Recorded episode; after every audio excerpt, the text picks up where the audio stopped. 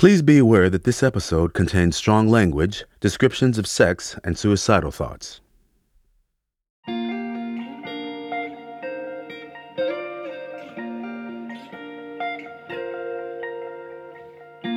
First comes love, then comes marriage, then comes a baby in a baby carriage. Sound familiar, right? Society has a lot of opinions about how we should live our lives, especially when it comes to marriage and children. Don't have kids before you figured out your career, but don't wait till you're too old, whatever that means. Don't rush into a relationship with someone you've just met, but if it's been 10 years and they haven't proposed, well, you're probably not the one. Did any of that hit too close to home? How many of us have felt judged or been questioned about whether we're doing our own relationship the right way? And how many of us have put our dreams on hold or run away from our problems because we're just too terrified of the outcome? I have two options. Uh, I take on uh, the name Jose Gonzalez. I move to Mexico. I join the cartel and I live a lifestyle of angry uh, Mexican gangsterness. Or I take my car and go over the biggest bridge I can find and end it. That's where my head was. My head was uh, run, whether it be a permanent run forever or a hide in a different country. Uh, that's what my brain told me to do. But the truth is, there is no right way to do life. There's only your way.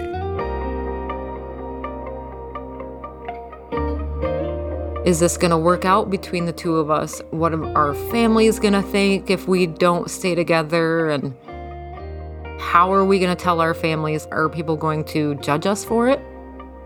And sometimes you just gotta rip up the rule book. I was just sitting there thinking by myself in my room, and I was like, man, I can't do this. I, I want to be a piece of shit. I want to take the easy way out, and I want to just run away from this, but I just can't.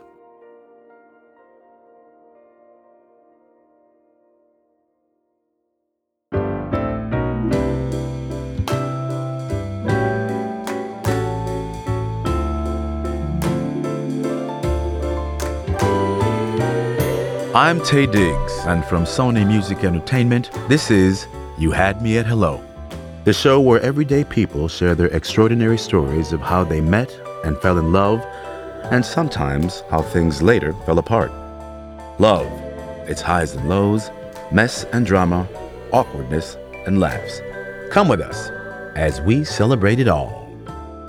In this week's episode, we learn that the fun times of adulthood come with great responsibility and even greater love.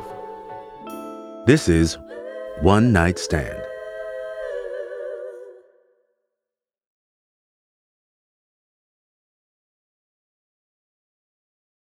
Our story starts in 2013 in Jackson, Michigan, which is about an hour car ride west of Detroit. Ryan is 26 years old and working at a tattoo shop. I was a piercer, and uh, at the time I was working towards becoming a tattoo artist. Like most 26 year olds, Ryan is trying to figure out what he wants to do with his life. The thing that attracted me the most about working at a, a tattoo and a piercing shop was kind of the the people and the culture that surrounded tattooing and piercing. There's a sense of like notoriety, I guess, that comes with it that kind of fluffed my ego, and that was appealing as a, a young man full of testosterone trying to make his way in the world. From the outside looking in, Ryan is doing a pretty good job at curating a cool guy image for himself. He has a big beard and tattoos all over. He rides a motorcycle and goes to heavy metal concerts. But beneath the hard exterior, he's struggling. I had dealt with a loss that um, I couldn't really understand or process very well, and I was too stubborn to get help. Um, so a lot of my friends and family probably would have described me as angry. Uh, they would have described me as unhinged. Uh, Ryan is grieving the loss of his brother and coming out of a bad breakup.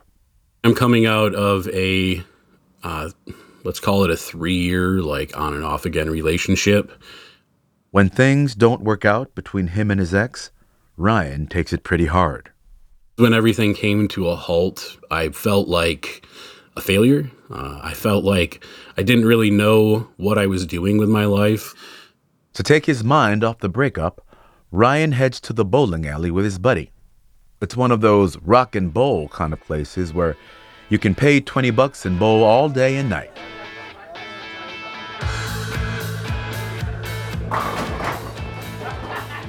I started drinking and I was bowling, and me and my my buddy Chad were talking, and I had just being out of the relationship, I was talking smack. That's what I was doing. I was I was talking trash, and I told him like, man, I should just call Steph up and have her come hang out. Ryan, several drinks in at this point, wants his friend Chad to invite his girlfriend Ashley, who is out with her friend Steph. Okay, now Ryan isn't dating Steph, far from it, but they had mutual friends and had crossed paths at parties. Probably a dozen or so times um, before I ever said anything to her. A cat may have caught Ryan's tongue, but Steph had definitely caught his eye. She was um, covered in tattoos. Uh, she had an opinion that nobody else really had, which was that she just didn't really care too much about what people thought about her. But also into the same things that I was into the same music, the same tattoos, the same like artistry. So when Ryan is bowling with his buddy Chad, a little drunk, feeling sorry for himself, there's only one thing on his mind. In my head, the logical thing to get over a breakup is to get under a new person. My name is Stephanie, and I am from Jackson, Michigan. In 2013, Stephanie is almost 27 years old. I worked at a grocery store. And then on the weekends, I would go to a lot of um, local rock shows. While Ryan and Chad are bowling, Stephanie and Chad's girlfriend, Ashley, are out enjoying some headbanging music.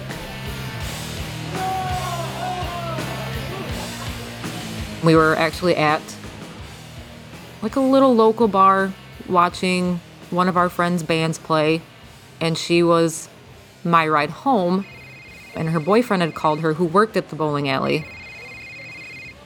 Ryan, with the help of a little liquid courage, decides to shoot his shot.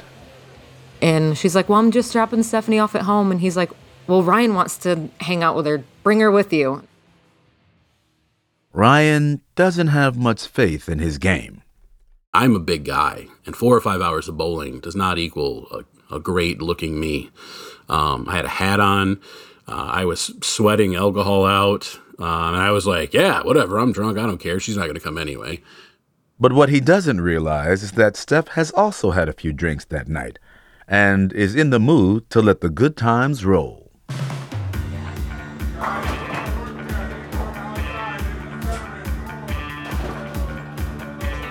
So I had stopped drinking at that point and uh, just started bowling, and I had kind of forgotten what was going on. And then out of nowhere, I looked behind me, and here comes Steph and Ashley walking through the door. If he plays his cards right, maybe Ryan's strike won't be the only thing lucky tonight.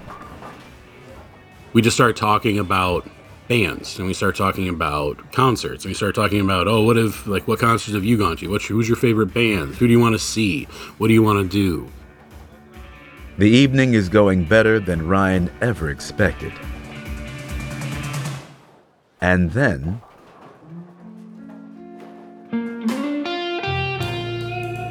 I had this hat on, and I'd had it on all night, and the hat was disgusting.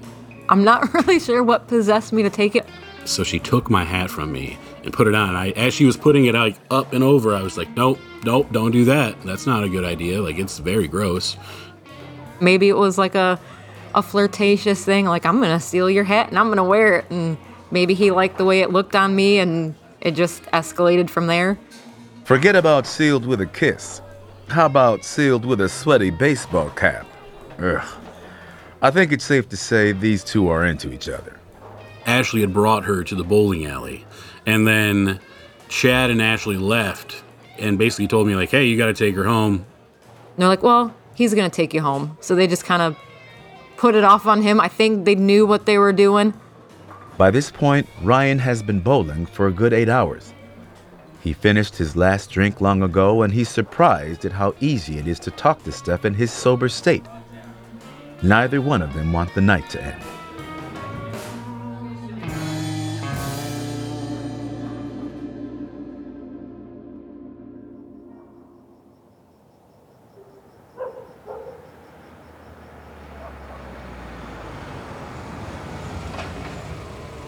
We ended up sitting in her in my car in her driveway until like seven in the morning, just talking. I think we were just trying to get to know each other a little bit better, knowing about like our backgrounds, where we grew up, our families, and what kind of things we like to do. These two are having one of those nights you wish could last forever. But sadly, sometimes life has other plans. She's like, "Oh my god, I have to be to work in two hours," and that was the end of the conversation. I had to work at nine, so I did not get a whole lot of sleep. Ryan and Steph were up all night without getting lucky. At least not yet. We knew at that point we were both pretty heavily attracted to each other.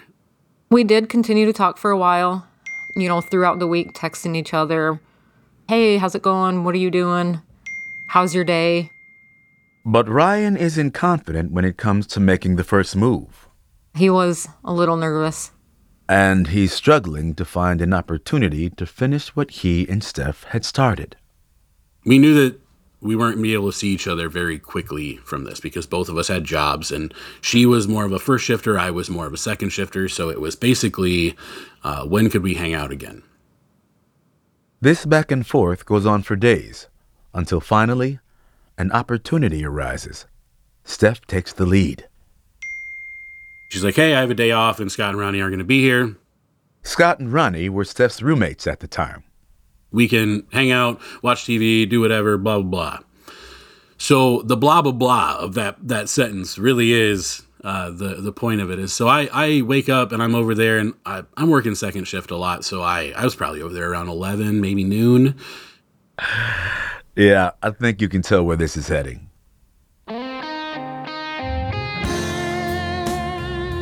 It was a summer day. It was hot. He came over. I get there and she's laying on the couch in, in shorts, just watching TV. And I'm in like gym shorts and a t-shirt, just hanging out. We're, we're talking.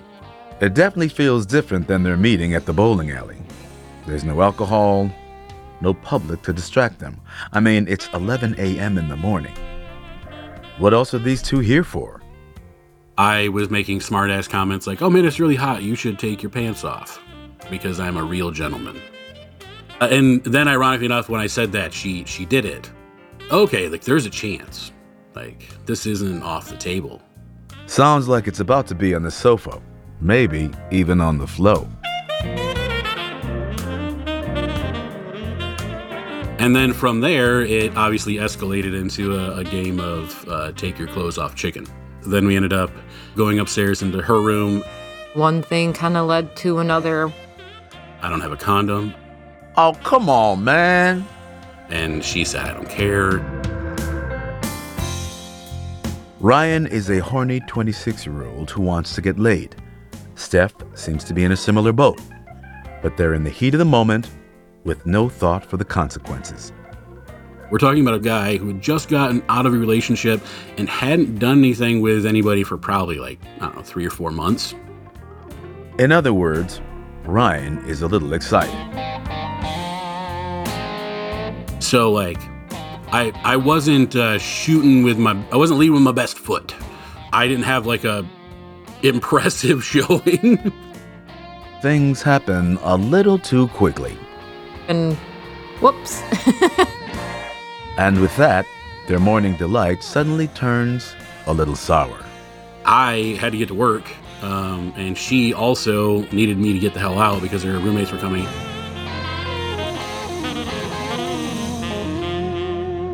Ryan throws his clothes on, they say their goodbyes, and Steph ushers him down the stairs, out of the door, and into the harsh light of day. There's no call me, no same time next week. Their one night stand is over. I didn't expect it to go farther than that. That was where it ended. It was me like, I'm gonna get out of my funk. Ryan tells himself that Steph is just a rebound because, truthfully, he thinks she won't want to see him again.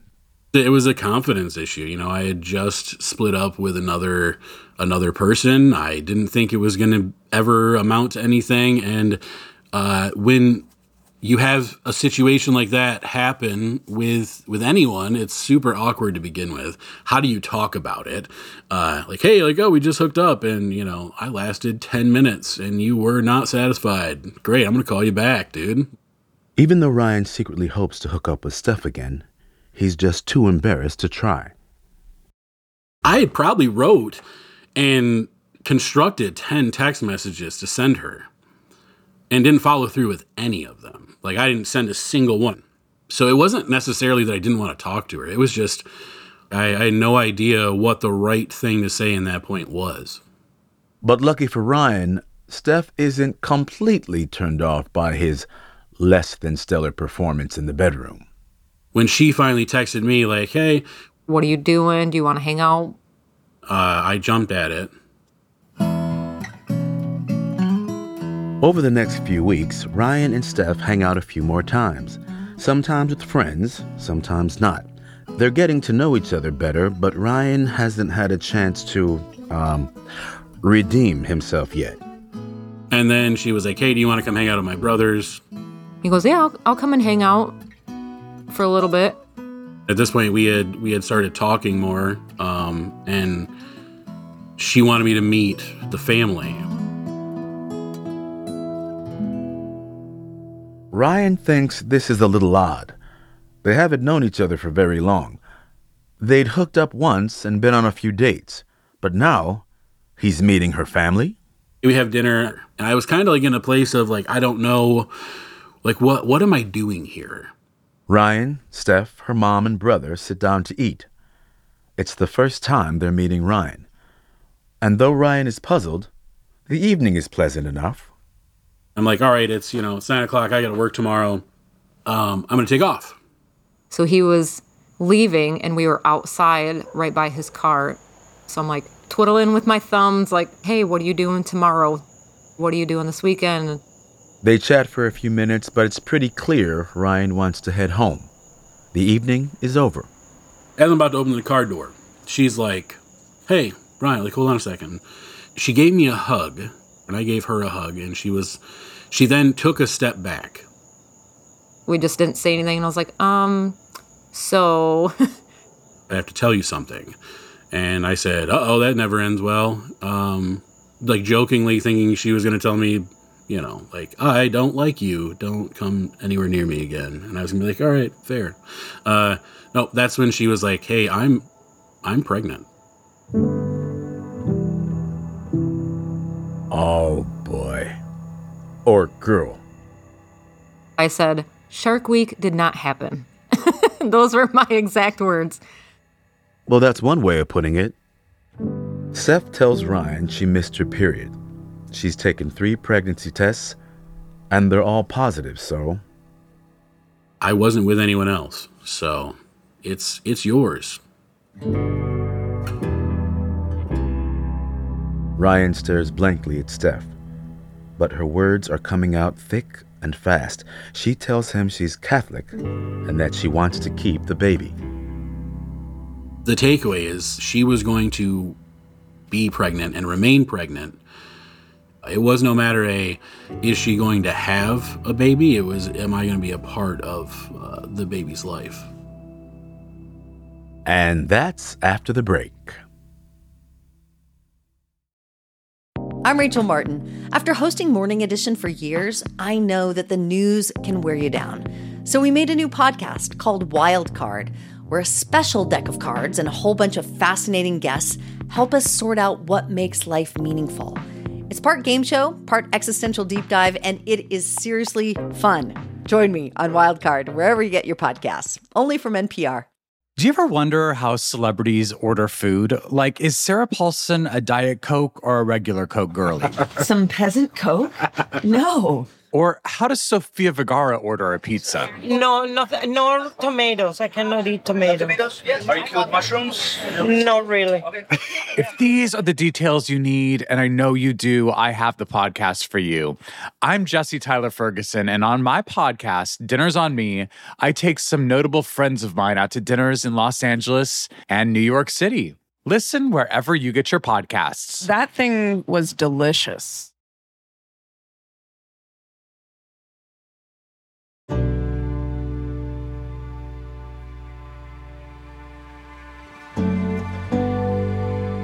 Okay, so let's step back to before Steph broke the news to Ryan that Shark Week didn't happen. While Ryan is drafting and redrafting text messages to send to Steph in the hopes of meeting up again, she's facing a different problem. I think it was when I realized, um, my period hasn't started yet, and it's a few days late. Steph heads to the drugstore to pick up a few pregnancy tests. Better safe than sorry, right? I think our one of our friends, the guy, his name's Scott, he was at home at the time, I think with a couple other people. Steph doesn't have the privacy she needs for this kind of thing.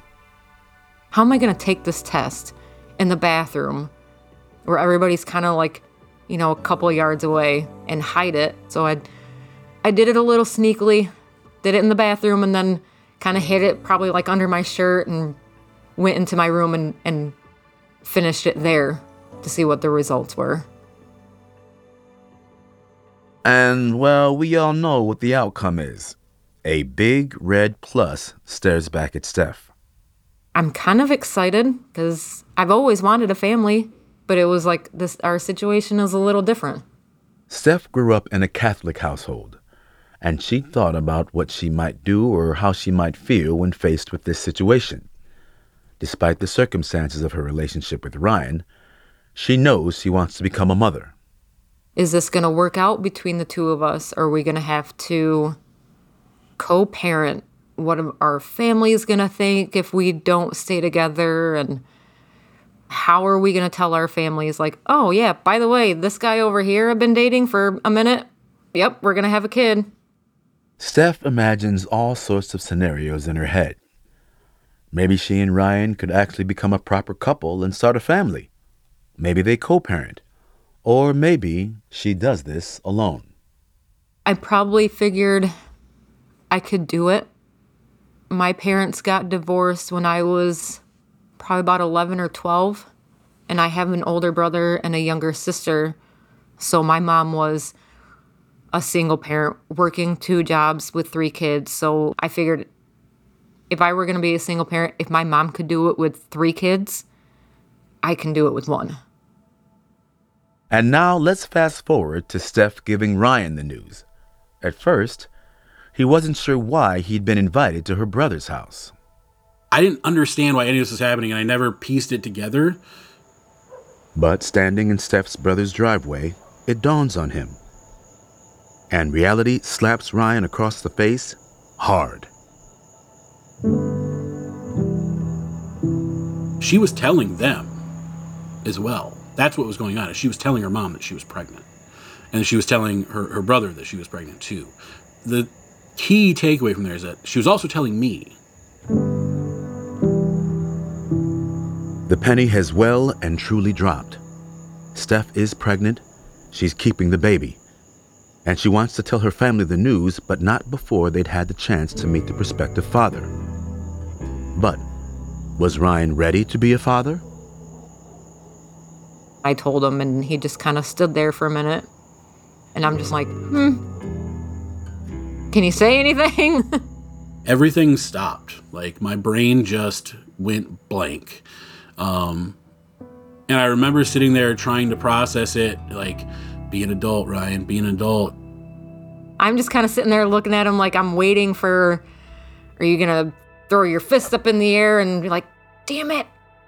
In my head, I just couldn't do it. I was just like, nope, there's no adult left. Like, we got to bail. The only thing we can do is just hit the evacuation button and, and just get out of this situation because nothing good happens here. He blinks repeatedly. His hand grips the side of the car. All he manages is an okay. That's it. His response is basically nothing. After staring blankly for probably a solid 10 to 15 seconds, I got into my car. I started it. I reversed out of her brother's driveway and I left.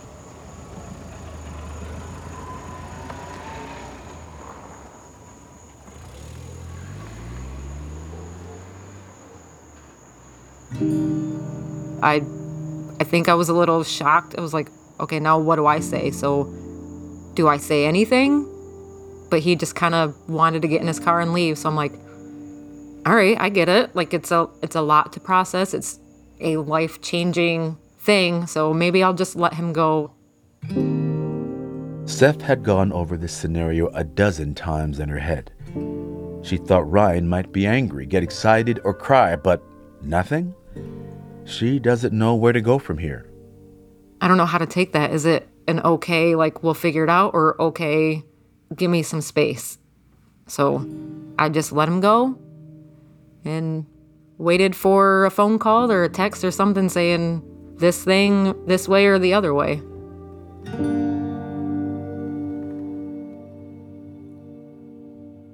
But that phone call or text, it doesn't come.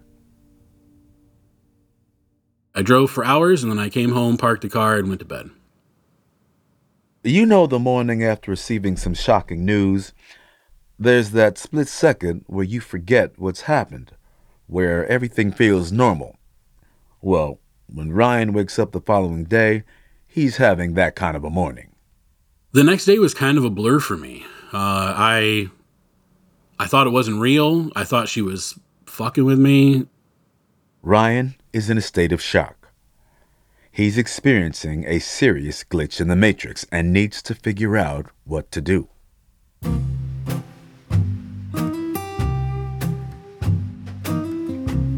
So my roommate at the time, who again is, is still my best friend, I I talked to him. His name's Drew. I tell him like, hey man, um, I think I fucked up. He's like, what's new? And I was like, all right, that's rude, uh, but fair, fair assessment. So uh, I then tell him like, hey, I I met this girl and uh, we ended up hooking up, and she's pregnant, dude. We hooked up once and she's pregnant. Drew, also a 26 year old guy, responds pretty much the way you might expect. Oh shit. How? Why? What? what? What's going on here? Are you staying? Are you going? Are you are you like are you gonna date her? What what's your plan? I was like, dude, I have no fucking idea. I wake up every morning and like, what am I gonna eat for breakfast? I don't know. Whatever was left over in the fridge. I don't have a plan on how to support a child or a, another human. And then Drew says something so ridiculous, it's almost funny. You should probably just go to Mexico. Like change your name and go to Mexico. Yeah, you heard that right, people. Ryan's best friend, his confidant, is telling him to run away to Mexico to escape the responsibilities of parenthood.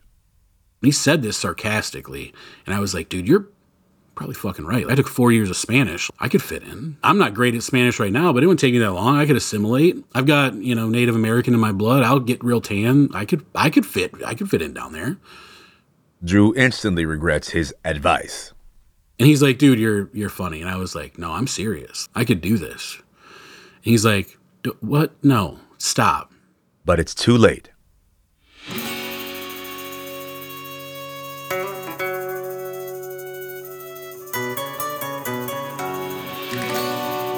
That's when I decided to go into my room, get on my computer that I had, and order a one way ticket to uh, Monterrey, Mexico. Dios mio. More on that after the break.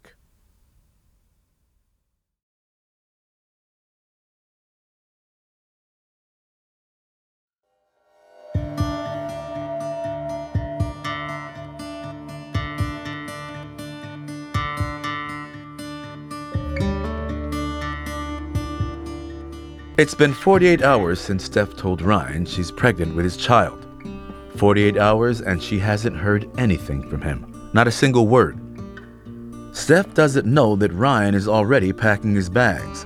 His one way flight to Mexico leaves in less than five days.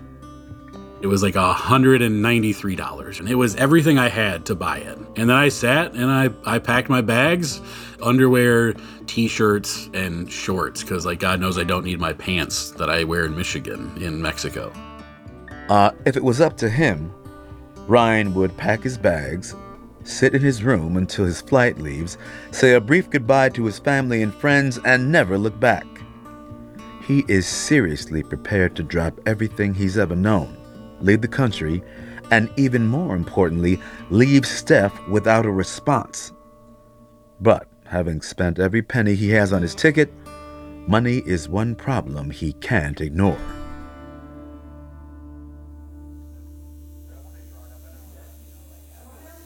I was still going to work because I, uh, I had spent all my money that I had on a ticket to Mexico.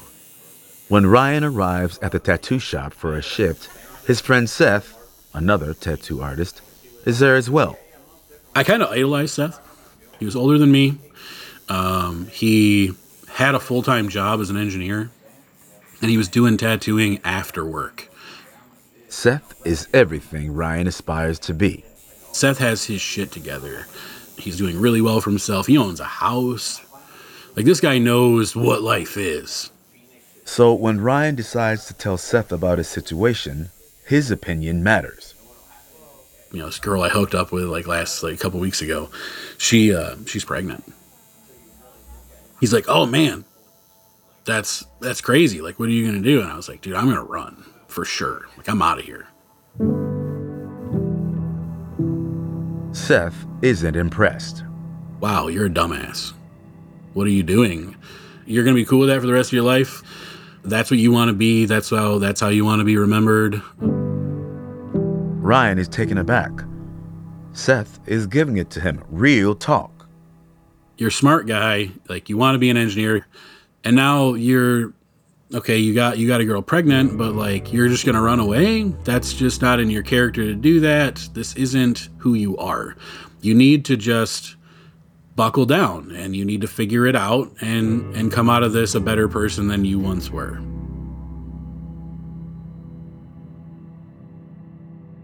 For the first time, Ryan is actually considering the long term consequences of his actions.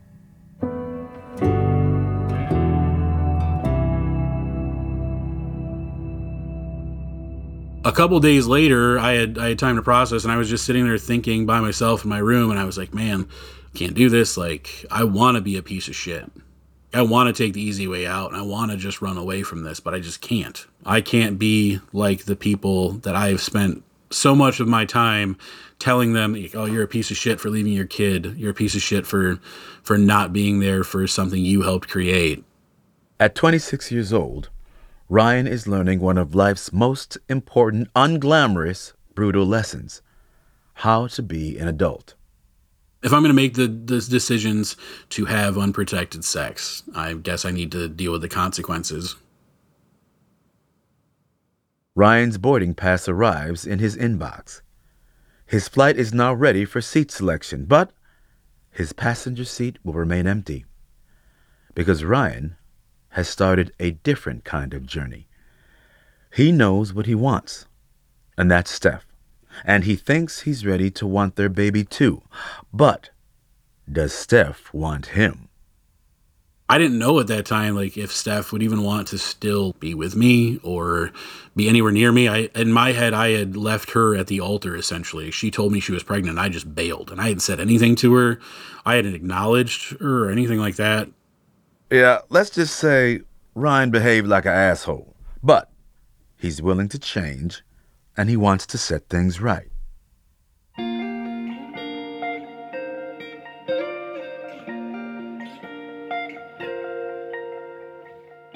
He did text me and say we need we need to have a conversation. we need to figure out what we're doing. I pretty much told her like I I know you want to have the baby. I'm like I'm not sure that's the right choice for me, but it's not my choice. It's your choice. So He goes, "I get it. I'm not ready to be a dad, but I can't do the alternative. So we're just going to have to figure this out." Ryan takes a leap into the unknown. He offers an olive branch to Steph, and he's hoping she'll accept it. I want to be there to help you through whatever part of this process you need. I'm like, at this point, I'm not sure you even want to speak to me anymore, but um, I, I don't want to, to leave you high and dry. Steph is very understanding. She doesn't hold any resentment towards Ryan for his silence. She's just relieved she doesn't have to face this alone. It was definitely weight off of my shoulders to hear him say, We're gonna figure this out. I'm like, oh, thank God, I don't have to do this by myself. I don't have to tell everybody by myself, and they're wondering, Where is he? Okay, so Ryan and Steph are both committed to being parents. That's great news for them and their unborn child, but this podcast isn't called You Had Me Yet, We Having a Baby. This is about romantic love. So, do they want to be a couple? Will this hookup evolve into a fully developed relationship? So we went back to the the original scene of the crime. After exchanging texts, Steph and Ryan agree to meet up at her place to discuss their next move. I was terrified. But at this point, I had reflected upon our time together and like what we were doing, and I knew that I really, um, I, I wanted to at least give it an honest chance if she was willing to let me try. They sit down on the couch together, and Ryan starts the best way he knows how with an apology.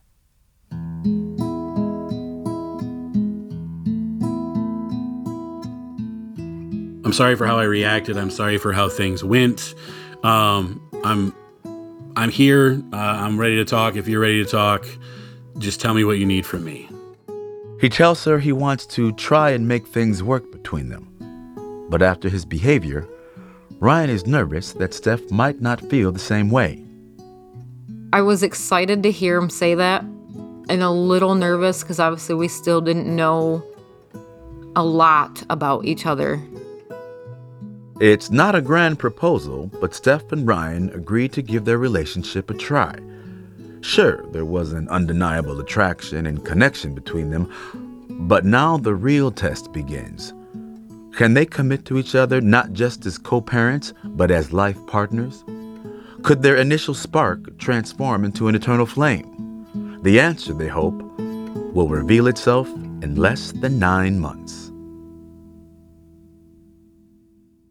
It took a long time for us to, to really iron out and get to the place that a lot of people start at.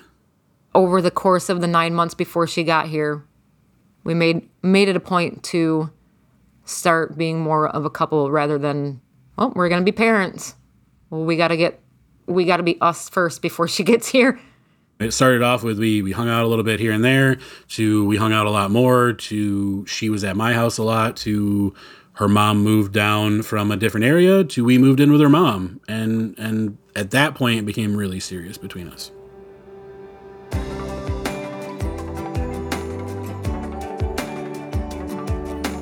Over the next few months, Steph and Ryan learn everything about each other in double time.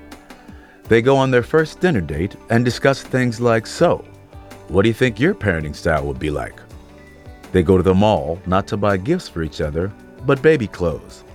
They're moving fast, but are full of excitement. Not only are they about to become parents, but as each day passes, they realize they're doing this with someone they actually really care about. And as much as they want to savor these precious moments, the first ultrasound, the first kick, time stands still for no one, especially not a baby that's ready to come out. I remember her telling me that she was having really bad contractions. I was like, okay, let's go to the ER and let's figure this out. We get to the hospital.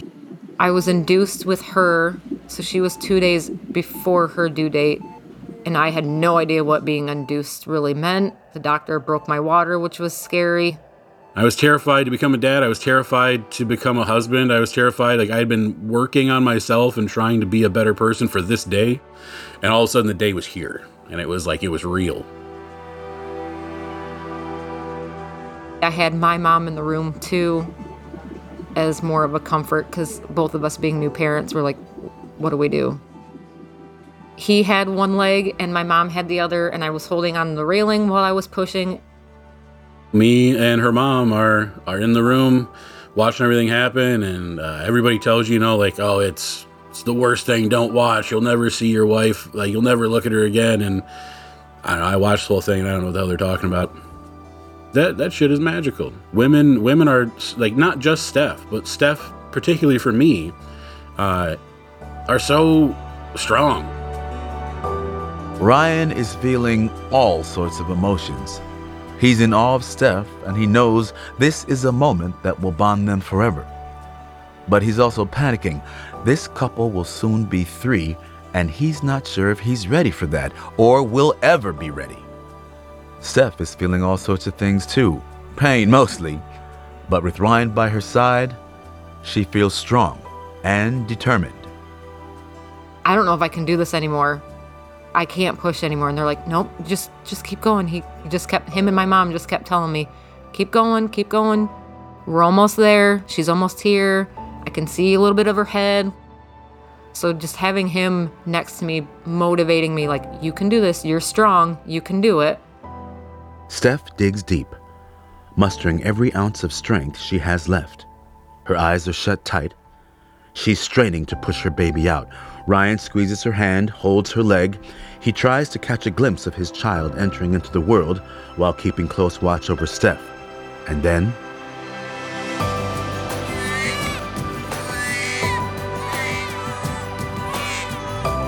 As soon as they said she was here, I instantly opened my eyes and there she was.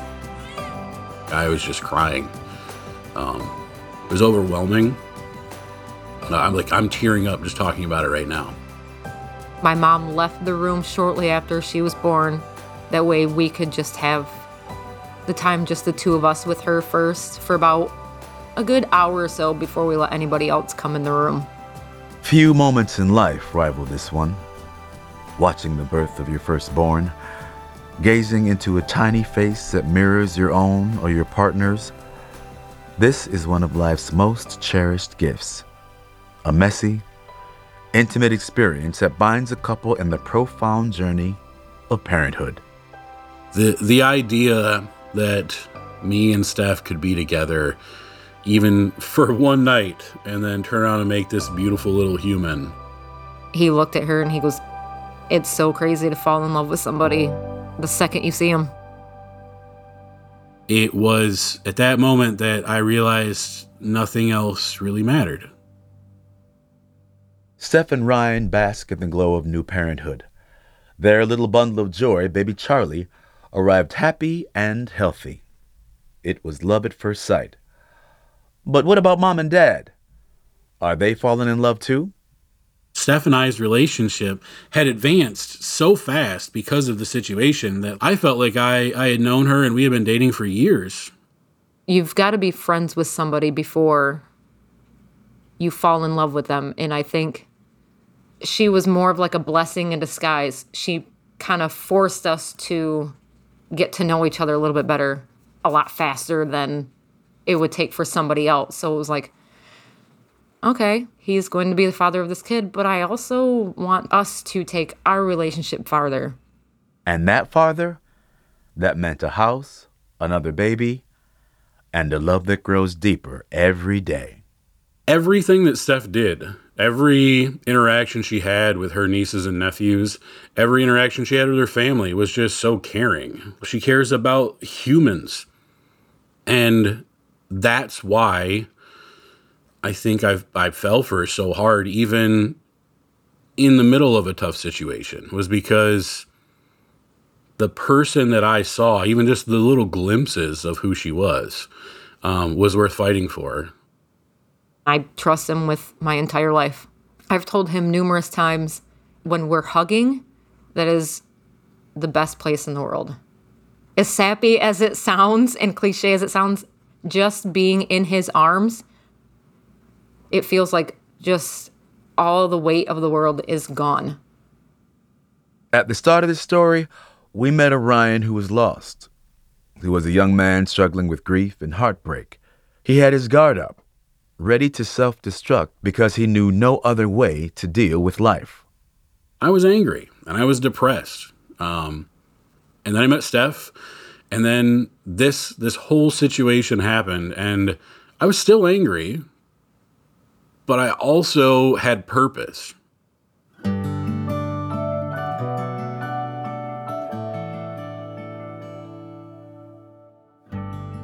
And part of that purpose was to make sure he accepted the full responsibilities of adulthood and avoided turning into the kind of man who'd abandon his family. Instead, he abandoned his flight to Mexico and started his career as an engineer.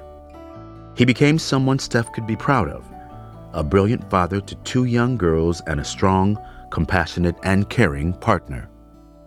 There is no easy one, two, three step to being a good husband or being a good father, or being a good partner in any relationship. Here, me and Steph are, who did it backwards. We had a kid before we really were together. Um, and like, we're still madly in love with each other. I would say take the risk. You never know. It might work out for five years, and then you just decide it wasn't for us. I mean, it's definitely scary for everybody, but sometimes you gotta leap.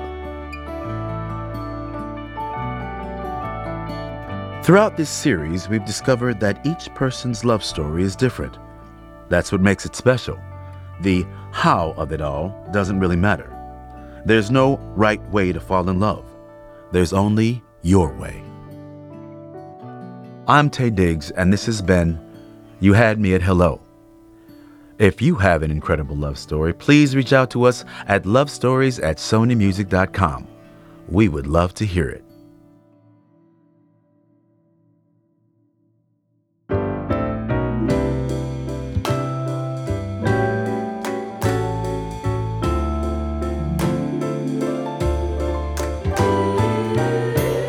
You Had Me at Hello is a Sony Music Entertainment production. It's hosted by me, Taye Diggs. This episode was produced by Martha Miller. The series producer is Martha Miller. The production coordinators are E.K. Egbatola and Lily Hambley. Kat Moran is the production manager. It was written by Nicole Perkins and the production team. Alcyona Mick composed the original music. Scoring and sound design by Tom Drew. Isis Thompson, Louisa Field, and Taye Diggs are the executive producers. Special thanks to Jez Nelson, Chris Skinner, Julia Stevenson, and Kieran Lancini.